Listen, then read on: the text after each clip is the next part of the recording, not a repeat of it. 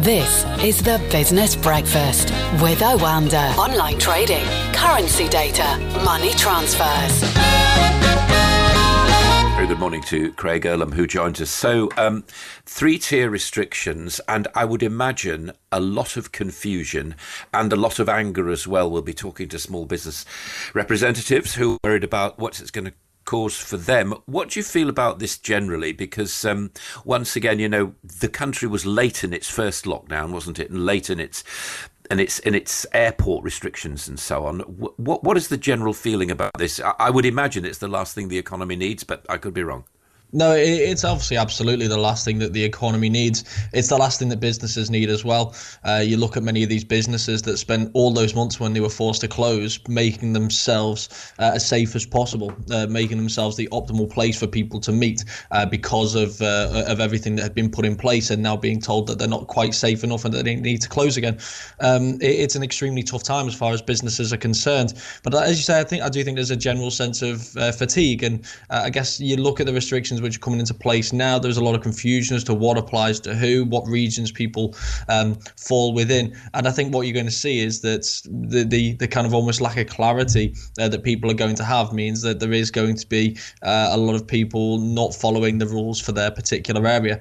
Uh, the obviously the most the most disruptive thing about the first lockdown was that all of these businesses were forced to shut uh, but at least everyone kind of knew where they stood and what they were and were not allowed to do and i feel like that confusion already is going to create create a lot of problems and then like i say the, the complaints from businesses because of the lack of scientific evidence that's been put forward uh, doesn't really help the government's case here. So yeah, it's it's it's. It, I think the next few months is going to be there's going to be a lot more frustration. Uh, I guess is what I'm trying to say than there was with the first lockdown. And and although it's not necessarily a business matter, but it has a business connotation, so I would expect a lot more questioning of the so-called scientific advice because science is about evidence; it's not about fact, is it? In lots of ways.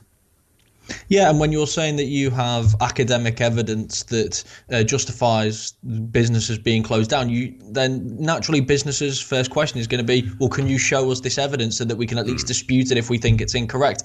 But when you're not when you're when you're not forthcoming uh, with those requests, businesses are naturally going to be skeptical, especially when you look at the figures. And obviously, these figures are extremely diff- difficult to collate, and they're obviously again uh, going to be up for dispute uh, in terms of how, how the how the, the how it's quantified, etc. But when you're looking at some of the official figures and you see how much um, how much how much of the spread occurs around hospitality, uh, it seems extremely small when you're when you're just trying to justify such extreme uh, measures, and especially when last time people kind of accepted businesses closing because the business support uh, that was put in place was very significant, uh, and and the the furlough uh, scheme was uh, significant and covered a large swathe of people, so that people's jobs weren't at risk, and those who weren't forced not to work were seeing their salaries topped up by uh, 80%. When you're seeing that this is becoming less generous, then it becomes far more significant when you're asking businesses to close the doors again. At the same time, the Chancellor is not slow as he was yesterday to say there's going to be a huge debt to be repaid sooner than rather than later. And the fact of it is, isn't it, that if you want to do that quickly, you have to hit the big ones, which are national insurance and income tax, the name but two. Throw in VAT if you like as well.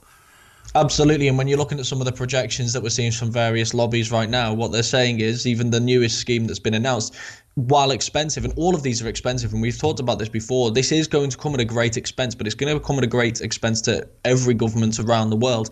Uh, uh, and that's just an unfortunate consequence of living through a pandemic. Uh, but one of the things that they're saying is that the latest job support measures just aren't going to be significant enough. So we are still going to see uh, to like 2 million people becoming un- unemployed. Okay. The, the, the, large number of people using this furlough scheme uh, are not going to be covered by the new job support measures or the new furlough schemes. Uh, and we are going to see a spike in unemployment to maybe eight, eight and a half percent by early next year. So now, not only are we contesting with an enormous debt load above 100% of GDP, but it seems that we're also going to be contesting with continued uh, restrictions and high unemployment and a, slow uh, uh, economy and a very slow economic recovery because of the large numbers of unemployment. It's it's obviously don't get me wrong. This is not a situation that I um, I envy uh, as as far as the government is concerned. I'd hate to be in that position to be making these decisions, but it does seem that they they're, they're putting themselves in a very difficult position right now, and they seem to be now open for criticism from all sides.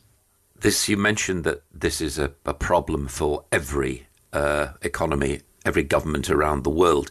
So I suppose the question really is at what stage or how long will the international money markets support government debt? I think they'll support them for quite a while. If I'm honest, the, the one thing that this this market has is uh, it's it's plenty of liquidity. Central banks have never been so active.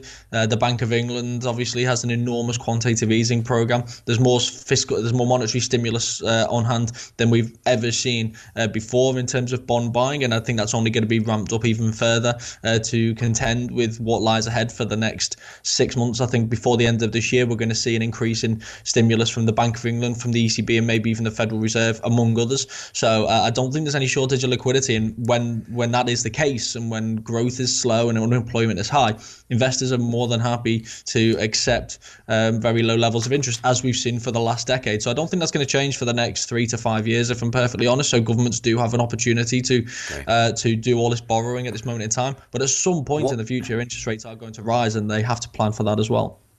What did you feel when you heard that the Bank of England had quite publicly uh, approached retail banks, commercial banks, and said, "What do you feel about negative interest rates? What, what are your systems prepared for that?" What was your reaction to that yesterday?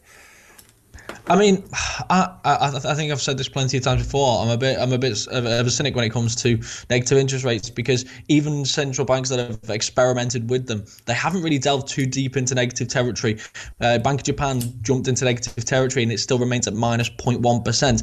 It begs the question: What difference does that 0.1 percent uh, make when it comes to actual stimulating the economy versus the risks you're then taking with going into negative interest rates? I'm no expert on negative interest rates, but when the Federal Reserve, the Bank of England, and the Bank of Japan for so many years have uh, been extremely reluctant to go negative, then there must be a reason behind that. And I find it strange that the Bank of England's looking uh, at negative interest rates at this point in time because it feels like there is other other ways in which they can provide this same stimulus for the economy um, with much less risk. So I'm not surprised that they spoke to the banks because they have been talking up the prospects of it for a number of months now. But I still think we, we're, I'm, I'm, I guess I'm hoping we're still a little bit away from that because it feels like they're, they're, they're taking a bit of a gamble when they don't need to.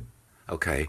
Um, let's talk more globally about the markets. Um, it, it, appears as though, um, I mean, a, again, it, this just happened overnight, but I mean, things change, don't they? It looks like um, Joe Biden, with his huge uh, surge in the polls, I mean, never mind what actually happens, but certainly in the polls, is doing actually quite well. That's taken, it seems to me, a bit of volatility out of the markets, and the markets are coming around to maybe thinking what it would be like with him in the White House. What's your feeling about that?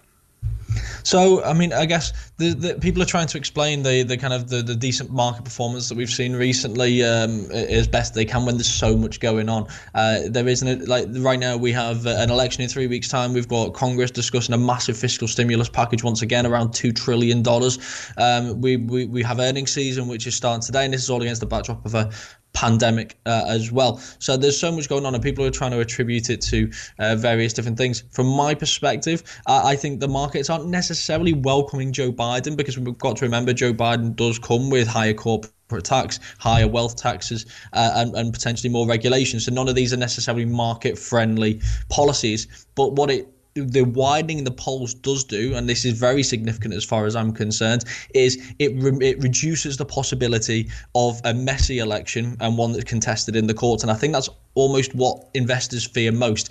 The old kind of cliche is that the markets hate uncertainty, and nothing is more uncertain than uh, than a contested election at this point in time, going all the way to the Supreme Court. So I think the widening in the polls maybe reduces the possibility of that, and that's what investors are feeling a little bit more at ease with. Plus, uh, uh, Biden presidency if the Democrats take the Senate and the House of uh, and the House as well.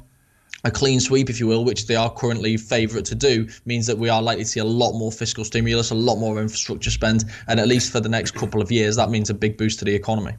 Finally and briefly, I don't want to act as a billboard for Apple, but they are bringing, they're unveiling apparently their new their new iPhone today. Um, n- never mind about the commercial aspects of it, but what does it actually tell us about business? Because Apple has always been one of those companies that needed to bring out a new product uh, quite regularly. They've moved away from that slightly, haven't they? There, has been less of an upgrade in terms of the different phones that come out year by year, but this is the most significant upgrade we've seen for arguably many, many years. This uh, a 5G uh, ultra fast iPhone is it, it is going to be the, the, the, biggest change that we've seen to uh, one of these products in in a, in a long time. And when we look at the share price yesterday, the Nasdaq rose three percent, Apple rose almost six and a half percent. Clearly, there's a lot of excitement heading into this event, and uh, and coming just before Christmas, obviously an extremely important time uh, as far as Apple uh, is concerned, and when people have spent so many months in lockdown, spending a lot more time than usual uh, on their mobile devices, um, it's going to be a really interesting event. It's a it's a really good opportunity for to, for, for Apple to showcase why uh, people need a 5G iPhone um, at this time. Craig Erlam, thank you very much indeed. This is the Business Breakfast with Oanda. Online trading, currency data, money transfers.